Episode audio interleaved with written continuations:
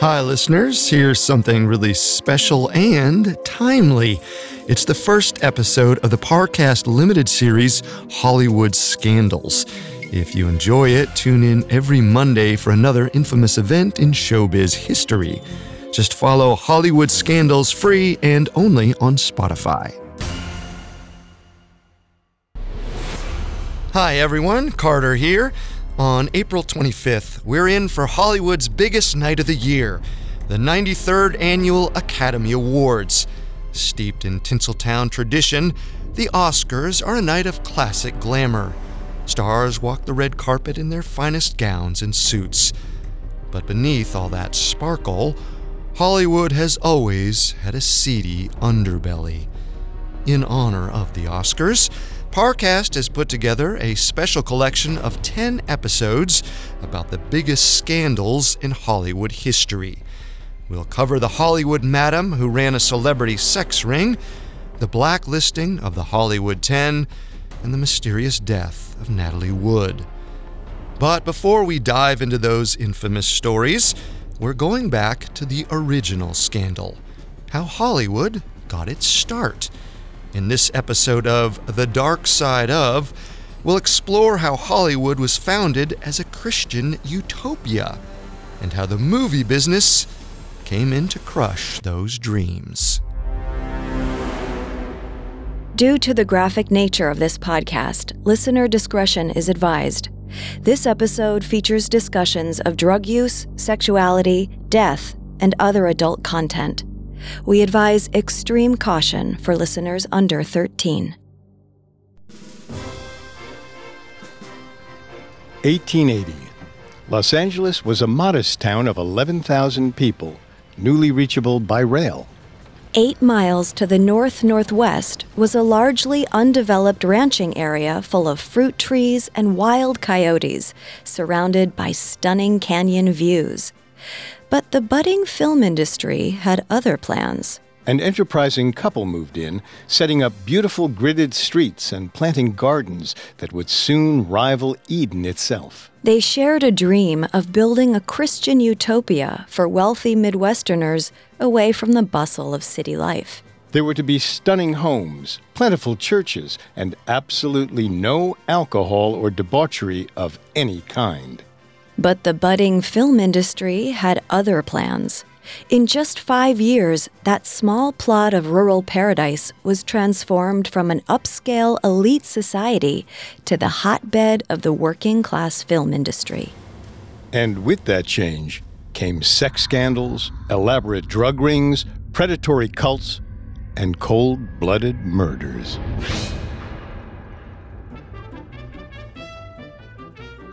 But if you were to look upon the land that was to be Hollywood, that idea would have been impossible to see. In fact, the founders of the small plot of land in Southern California had a much different premise about its ideal use. Harvey Wilcox was in his early 50s and looking for new beginnings with his 21 year old wife, Daeida Hartell. The recently wed pair was an excellent match, in part due to their shared Christian faith and staunch opposition to alcohol. Both were early and ardent adopters of prohibitionist ideals. Harvey was a real estate man and recognized his young wife's talents, embracing her as a partner in his career as well as in his home. Beyond that, they shared a vision, a vision of a utopia. And like so many others in the 19th century, the couple looked west. In 1883, Southern California had a unique combination of rugged nature and opportunity.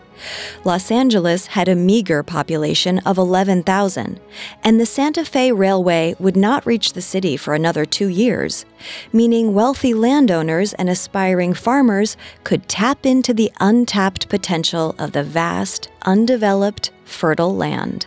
For the Wilcoxes, this could be the home of their perfect society, a place to build their dream. When they first moved out west, the Wilcoxes purchased a home in the desirable Figueroa district of Los Angeles. They had a son about a year later, and all seemed to be bliss. But then, tragedy struck and perhaps changed the course of cultural history. In 1886, the Wilcoxes' 18 month old son, Harry, died. It was a devastating turn for the couple who thought they had a bright future to look forward to. Grief stricken, Harvey and Daeida began to take long carriage rides in the wild canyons north of downtown Los Angeles, led by Harvey's stunning white racehorses, Duke and Royal. On their way to the canyons, the couple passed through barely developed farmland dotted with patches of fig and apricot trees. The landscape was beautiful, and the Wilcoxes were infatuated. It was a paradise, but an untamed one, ripe for cultivation and development. So, like so many others that would come to this land in the future, they began to dream. Harvey and Daeida knew it in their hearts. This was to be the home of their utopia. But their vision of an ideal society had a rigid and sinister undertone. Harvey and Daida were staunchly religious, and as such, they envisioned a community that banned both alcohol and non white, non Christian residents. This was actually part of a late 19th century trend. Many fundamentalist Christians were breaking off from society to build communes under their own particular brand of beliefs. These could be relatively mundane or more dramatic and cult like in their origins. No place had the combination of natural aesthetic beauty and open space to attract these communes as California. So, on February 1st, 1887, she and Harvey purchased roughly 120 acres, approximately 8 miles north of downtown Los Angeles, virtually the middle of nowhere. Their goal was to turn the parcel into a retirement destination for wealthy Christian Midwesterners wanting to try their hand at hobby farming and land speculation. Harvey, a wealthy upper class elitist, planned to personally screen prospective buyers to keep out heathens, non whites, and those not polished enough for their dream society. Because the Wilcoxes owned the land, they owned a city completely separate from Los Angeles that they could control however they saw fit. But like any up and coming community, their land needed a name. In August, it came to Daeida by a chance train ride. She was returning from seeing relatives in Ohio when a wealthy passenger spoke of her own estate in Illinois named Hollywood. Daeida loved holly trees, and further loved that a member of society's upper crust had already given the name to her estate. To Daeida, it evoked the dreamy, exclusive luxury their utopia was meant to embody. Daeida suggested it to Harvey, and they officially submitted the name to the county recorder in August of 1887. Harvey drew up a map of their new community, along with perfect gridded street delineations and individual land plots. Hollywood was officially born. He and Daeida passed the time by coming up with street names, hoping this would also attract customers. Meanwhile, they employed cheap laborers to help clear the dirt roads and plant handsome pepper trees on the edge of properties. These laborers were primarily Chinese and Mexican immigrants. The Wilcoxes only wanted white families to own their property, but they had no problem employing the cheapest labor they could get in order to build their dream. But just when things were going their way, the economy took a steep downturn. Los Angeles suffered a real estate crash in the late 1880s. The bubble that had brought thousands out to California with dreams of going into real estate eventually left more realtors than land buyers. The bubble burst, and buyers grew scarce. This was a terrible loss for the Wilcoxes. In 1887, they were forced to sell their own downtown home and refund money to buyers who were forced to pull out at the last second. To their greater horror, the need to stay afloat financially forced them to lower their strict requirements on new residents, even admitting a few people who openly drank. They promised themselves it would only be temporary, but this officially marked the beginning of Hollywood's downward spiral into a town of excess. The couple tried to offset their bad luck by encouraging residents to hire top notch architects and plant beautiful Eden like gardens around their future homes. They also courted commercial developers, hoping that upscale businesses would make Hollywood more desirable. Slowly, they began to recover. But disaster hit before they could truly get back on their feet. Harvey's health took a turn for the worse during these stressful times, and on March 19, 1891, at about 60 years old, he passed away. Daeida, just 29, was now a widow with a house on the edge of an increasingly undesirable neighborhood and little financial means to speak of.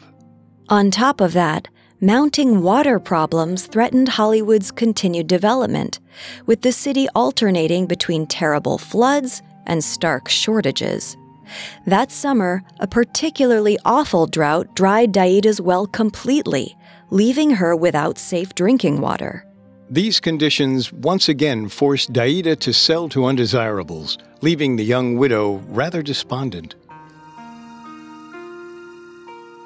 That is, until 1894, when Daeida thought her luck was turning around at last. That year, she married her second husband, Philo Judson Beveridge. Philo was a good looking, wealthy son of a former governor.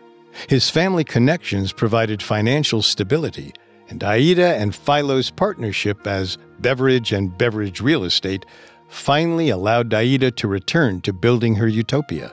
It also helped that, shortly after their marriage, Philo's father, the esteemed former governor John Beveridge of Illinois, moved to Hollywood, giving it the prestige necessary to attract wealthier, more established clients. This continued in 1900 when she successfully sold property to the community's first true celebrity resident, Paul de Longpre, the so called King of Flowers. De Longpre was a famous French painter who was a smash hit with the more conservative residents. He was cultured, foreign, and painted tasteful florals as opposed to more popular nude paintings that were the talk of the art world. De Longpre's presence alone sent property values skyrocketing. Daeida had struck gold. Development began to snowball, and in 1902 the Hollywood Hotel opened. It was an instant success, but also ultimately brought undue attention to the budding city. It began to be harder to control who was in and out of Hollywood with all the workers and tourists, and the prohibitionist rules of the city were being broken more and more often. Much to Daeida's dismay, her own husband was caught breaking the law when he tried to serve white wine at an event at the Hollywood Hotel. This began to sow a seed of discord between Daeida's rigid morals and Philo's more progressive outlook. This was exacerbated by the other headaches created from trying to run a city. In the wet winter months, the city was consistently flooding. Meanwhile, wealthy estate owners refused to put unsightly septic tanks and other sewage processing facilities on their land, leading to a lack of adequate equipment and constant sewage backups all over town. Hollywood literally stunk. And the only way to fix these problems was utilizing the resources and labor force of Los Angeles. But that would mean being incorporated by the city and losing the autonomy that allowed Hollywood to ban liquor and control who was allowed to live there. Votes began around 1905 on whether or not to join Los Angeles. Daeida, who had literally created Hollywood, wasn't allowed to participate since women's suffrage would not pass for 15 years. Then, in 1907, a new obstacle appeared that no one could have predicted. The movies arrived in Los Angeles. Next, Hollywood takes on a life of its own. Now back to the story. In 1888, at the same time that Hollywood was falling victim to a real estate bubble bursting, Thomas Edison patented an invention that would change Hollywood forever. Edison was a shrewd businessman who held or jointly held a record of 1,093 patents across his lifetime. Edison didn't actually invent the motion picture camera himself, however. Always looking to strengthen his profits, he commissioned a lab assistant named William Kennedy Laurie Dickson to do it. And Dickson delivered in 1888. The camera was revolutionary, and within 10 years, a burgeoning film industry had emerged in New Jersey. The new industry was exciting, but not without its challenges. Early film relied entirely on natural light, meaning companies had to use open spaces and sunshine to get their shots. They even built elaborate moving platforms to track the sunlight as it moved throughout the day. Whenever there was poor weather or the sun went down, production had to stop. While this obstacle was utterly frustrating to filmmakers, the medium was still wildly lucrative, and there were always people willing to brave the elements to make a picture. Edison saw the rapidly growing industry as a way to make a fortune, and as usual, he wanted to keep everything under his control. He went after anyone who tried to make additional cameras or equipment, ensuring his products were the only ones on the market. But his cameras were expensive. Only a few of the original film companies could afford them, which suited these companies just fine. It meant a monopoly on the market. Thus, in 1908, these companies banded together to form the Motion Picture Patents Company, or Edison Trust. All of this culminated in a rash of illegal filmmaking around New York, a creative industry that, from its outset, was lawless and extremely competitive. As a result, film companies and independent projects began outright sabotaging each other's productions. Fires on sets, damaged cameras, broken equipment, actors getting roughed up by hired thugs. These were extremely common occurrences in the early movie scene. One of the most popular forms of this pointed subversion was for hired double agents to bring a loaded gun to set and shoot out the camera lens during filming. It was a ruthless kind of film on film crime, producing stories wild enough to fuel writers' imaginations and capture the attention of moviegoers. Gangster stories quickly became popular, and directors would cast gangsters to play fake gangsters on screen. This made the performances convincing, if unconventional. But with such a potent integration with the criminal underworld, police intervention was inevitable, and they would regularly arrest filmmakers and shut down productions. This was the anarchy of the early film industry threats, sabotage, and violence gangsters and thugs, all in the name of the newest form of art. It was chaos. What was worse, the Motion Picture Patents Company discouraged feature length products, outside financing, and other natural outgrowths in the film industry, upsetting even the filmmakers who bought into the system. Those who really wanted to make their mark in movies realized they were going to have to get out of New York and New Jersey to do so. In those days, the post was slow and travel was difficult. The best way to run from the law was to head as far away from it as possible. For that reason, many illegal filmmakers started migrating west to Southern California. Besides being far from the law and the reign of the MPPC, Southern California received 300 to 350 days of sunshine a year. New York City, by contrast, got a maximum of about 200, severely limiting film production. Coming from the loud, dirty, populated streets of New York, Southern California felt like paradise. There was almost no change between summer and winter. The landscape offered ocean beaches, deserts, rocky canyons, snowy mountaintops, and grassy plains, all within a day's drive. The filmmakers soon realized they were home. Much like Daeida Wilcox, they had found their Eden. But just as had happened in New York and New Jersey, legal authorities soon came collecting. Remember, just because they had left the East Coast didn't mean they were free from Edison's patents, and private detectives were more than thrilled to chase the movies west. Director Allan Dwan was not entirely shocked when a well dressed private detective showed up on set in the early 1900s, hoping to shut down Allan's production and collect reward money back east. Allan knew thugs like this meant business, but he wasn't going to give up his life's work. He led the detective up to an arroyo, or small creek bed, which was full of used tin cans from set. The detective pulled out a firearm and warned Allan menacingly We want you to get out of town immediately. Quit making pictures. Just forget about it. To prove his point, the detective fired into the arroyo.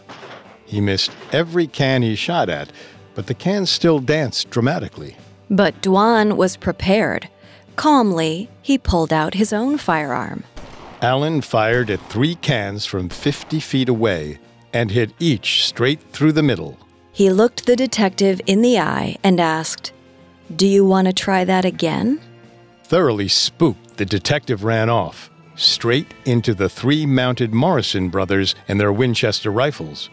These real life cowboys were extras on the film and hired security. The Morrison brothers roughed up the detective enough that he left town, and Allan didn't hear from the agency again. Of course, this story was too good to pass up. Within a year, Allan's company made a film based on the experience, with embellishments, of course. Anything for entertainment. This situation was typical at the time. Filmmaking was not for the faint of heart. Bodily harm was almost a given, and between the hired gangsters and unsafe stunts, movie sets were downright dangerous. Anyone interested in making movies had to be ready to literally crack skulls. But despite the danger, more and more people moved to California in the early 1900s. Smaller, illegal film companies set up in remote areas, giving them plenty of room to build sets and film the landscape. The more legitimate companies settled in the cities, where equipment and cheap labor were more readily available hopeful actors and extras began coming to the city for work. Given a quarter to a third of all filmmaking in the early 1900s was independent and therefore illegal, there was a large market interested in operating far, far away from Edison and his patents. What was more, the Ninth Circuit Court of Appeals, which oversees California to this day, was not particularly interested in enforcing patent laws, adding a layer of protection to filmmakers. And in the unlikely event a case was upheld in a court of law, it was only a few hundred miles to the Mexican border. So long as your equipment passed over with you, it couldn't be seized. So, Southern California became the mecca for movies. In 1907, the first film studio opened in downtown Los Angeles. While filmmakers were initially content to shoot their pictures on studio stages, filmmakers soon wanted a variety of backgrounds and less crowded areas to film, namely Hollywood. Unfortunately for Daeida Wilcox, there was easy public transportation between Los Angeles and Hollywood, which allowed filmmakers and their crews to easily commute to Hollywood during the day. Hollywood was, after all, only eight miles from downtown. The stunning Garden of Eden effect that Daeida and the Hollywood community had so carefully cultivated now attracted the very scoundrels and vagrants they wanted to keep out. It was no secret that Hollywood residents immediately hated film people, even calling their growing presence an invasion. Their productions filled the peaceful streets with clanging, yelling, and general chaos, not to mention the presence of working class and minority people who these utopians detested. Several residents reported shock and dismay at opening their door to see two mounted cowboys galloping across their properties with a camera crew shouting and running after them. These incidents became increasingly common, and there wasn't much the town could legally do about it.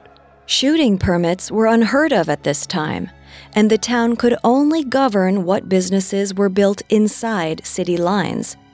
Because the film crews showed up during the day but packed up and left at night, Hollywood's laws didn't apply to them as they were written. While plenty of the Hollywood elite wanted to enact stricter laws and fight back against the influx of film professionals, they had more immediate problems. Their infrastructure hadn't been fixed, and property values were plummeting. voting residents faced the difficult decision of keeping their independence while sinking into further economic failure or joining Los Angeles to survive. They held on as long as they could, but in the fall of 1909, finally voted to merge with the city.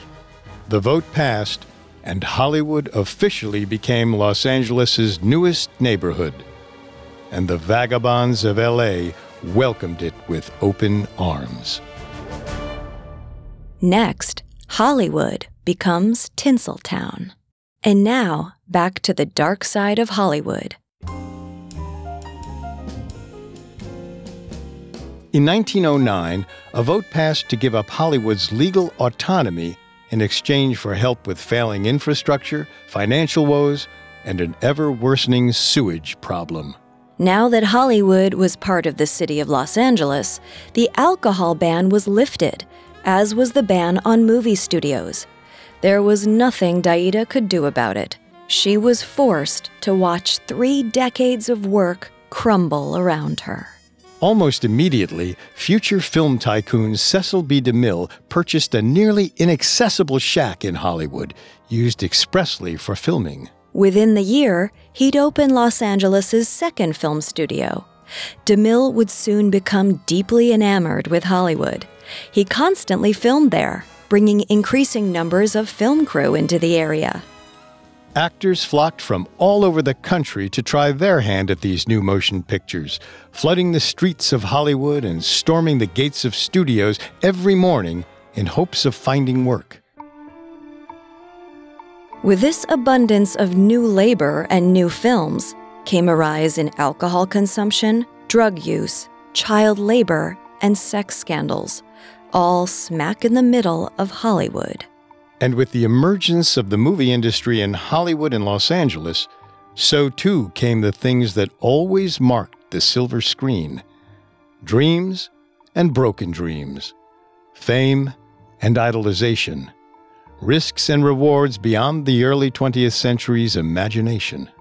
The dream that became Tinseltown had captured the country's imagination, and the fundamentalist Christians scattered around Hollywood would soon be vastly outnumbered. Daeida lived just long enough to see her city lost to darkness. She contracted cancer and died in 1914. Less than a year later, in 1915, Hollywood released the world's first feature length film, the three hour epic Birth of a Nation. D.W. Griffith had filmed parts of it in his Hollywood studio. The film began with a disclaimer on screen quote, This is a historical presentation of the Civil War and Reconstruction period and is not meant to reflect on any race or people of today. The movie's content was the exact opposite of this claim. It unabashedly portrayed black people as the main reason for the problems in the South, specifically during the antebellum and Civil War periods. In case the racism wasn't clear enough, the end of the movie showed the Ku Klux Klan riding in to heroically restore the South to its perceived pre Civil War glory. The movie was a resounding success which meant its racist and hateful rhetoric was seen all over the country and even abroad. This empowered many racists across the country to begin speaking more boldly about their twisted beliefs. In fact, Birth of a Nation is consistently credited with revitalizing the KKK. So much so that the KKK literally used the film to train new recruits well into the 1970s, if not longer. Birth of a Nation wasn't wildly out of place at the time, though. Most viewers read it as historically accurate, and the film's skewed but emotional perspective made audiences feel justified in their beliefs. Plus, the film was an incredible technological feat. No one had seen a production this expensive or long before, and the sets and stunts were stunning. But the film did have critics there were people outraged by its bigoted stances and false understanding of the past. Unfortunately, these voices were too small and too young to make an organized effort against the film. For example, the NAACP had just been formed a few years earlier in 1909, and it was in no position to take on a cultural juggernaut. Historian David Lair compares it to being the Star Wars of its time. Besides, with no national laws for film distribution, it was hard to go after more than a single theater or state at once, and the studio was eager to show the film in as many places as possible. Feature films provided newer and bigger success opportunities for directors and performers alike, and actors were often willing to do anything to keep their careers. Often, this meant sustaining onset injuries. These could be broken bones, burns, breathing problems from special effects, or severe skin lacerations. Despite the medical industry knowing the dangers of opiates, morphine and heroin were still the preferred painkillers of choice in the 1910s and even early 1920s. As a result, injured actors would often become addicted to these hard drugs. Some fell into a cycle of addiction, later becoming targets of newly formed drug rings. Others attempted to get off drugs by switching to alcohol, which wasn't necessarily any better. Two famous cases of early drug scandals were Wallace Reid and Fatty Arbuckle. Both were beloved American performers. Reid had acted in Birth of a Nation and had contracts extending well into the 1920s for more work. Arbuckle was the highest paid performer in Hollywood, surpassing even Charlie Chaplin. Reid was given morphine to handle terrible injuries after a train crash. Because the morphine allowed him to keep working, the studio looked the other way as his addiction began to grow.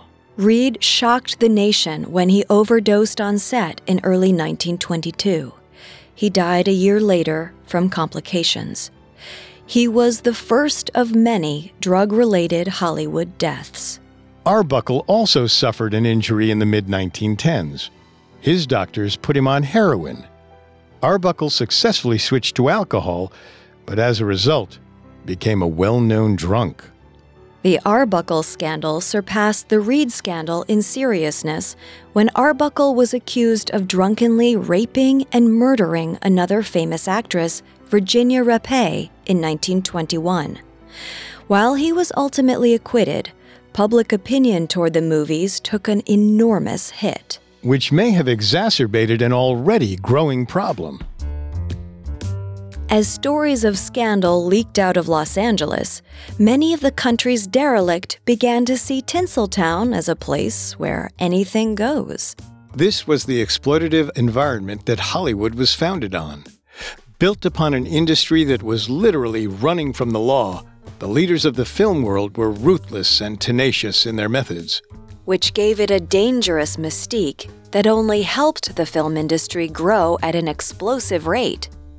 Movie studios with huge open stages popped up more and more frequently. These stages left productions to the mercy of the weather. Sometimes equipment caught fire, or crews had to rush to cover the cameras and props when a rare rain came in. There were no unions or regulations yet, and hopeful crew and actors had to show up at the studio gates in the mornings to try to get work. But this rigid atmosphere contrasted the glitz and glamour that was creeping its way into the city. Hollywood had transformed into a premier destination for the rich and famous. In addition to becoming the location of homes to stars such as Buster Keaton, Douglas MacLean, and Mary Pickford, it became a major tourist attraction. The Hollywood Hotel, once an alcohol free local establishment, was constantly full with guests and actors. Even visiting dignitaries wanted to see Hollywood. As Hollywood welcomed the roaring 20s, the movie industry had completely taken over Los Angeles. But not everyone found Hollywood as welcoming as they'd hoped. With a growing population of movie hopefuls came a growing population of out of work actors. Many who had moved west to make it in film had their dreams dashed and felt increasingly isolated in a town void of family and friends. Looking for a surrogate family and a place to call home, many became susceptible to the burgeoning number of cults popping up around the area. These were so prevalent that there were an estimated 400 cults in Los Angeles in the 1920s alone. Hollywood had become synonymous with fame and power, drawing ambitious crooks from around the country who were only too happy to get a fresh start out west. This was in part because LA was growing so rapidly. 11,000 people in 1880 became 100,000 people in 1900.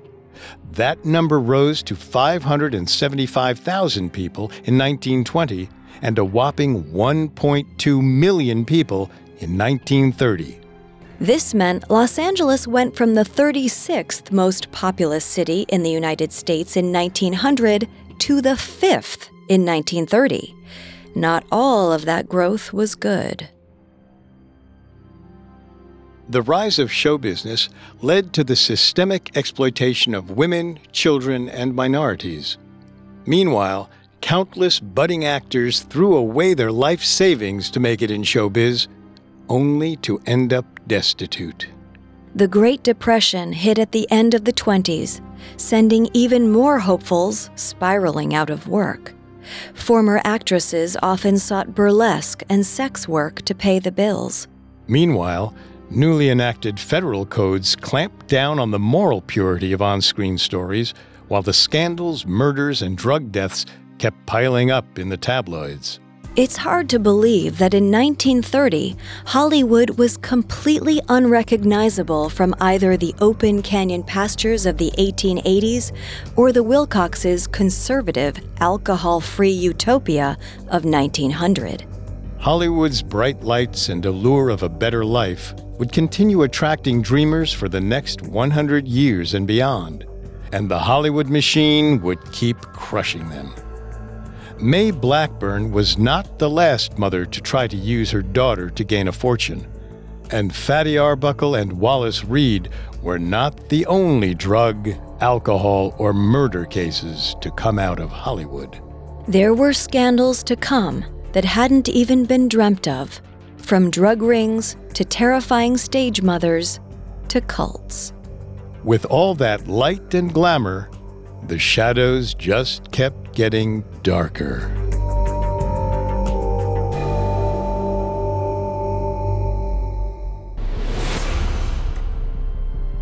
Thanks for listening. If you enjoyed this episode, follow The Dark Side of for free on Spotify to hear more. And be sure to check out the next episode in our collection The Story of the Downfall of Fatty Arbuckle, which became known as Hollywood's First Scandal. Hollywood Scandals is a Spotify original from Parcast. It is executive produced by Max Cutler. This collection was written and developed by Chelsea Wood and writing assistance from Kate Gallagher. Production assistance by Aaron Larson and Ron Shapiro, fact checking by Haley Milliken, and hosted by Carter Roy. This episode of Hollywood Scandals comes from The Dark Side of, hosted by Kate Leonard and Richard Rossner, and written by Taylor Cleland.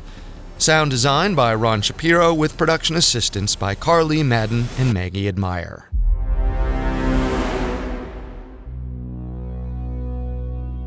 Remember to check out the new Spotify original from Parcast, Hollywood Scandals. Every Monday, discover the real life dramas of some of entertainment's biggest names. Listen to Hollywood Scandals free and only on Spotify.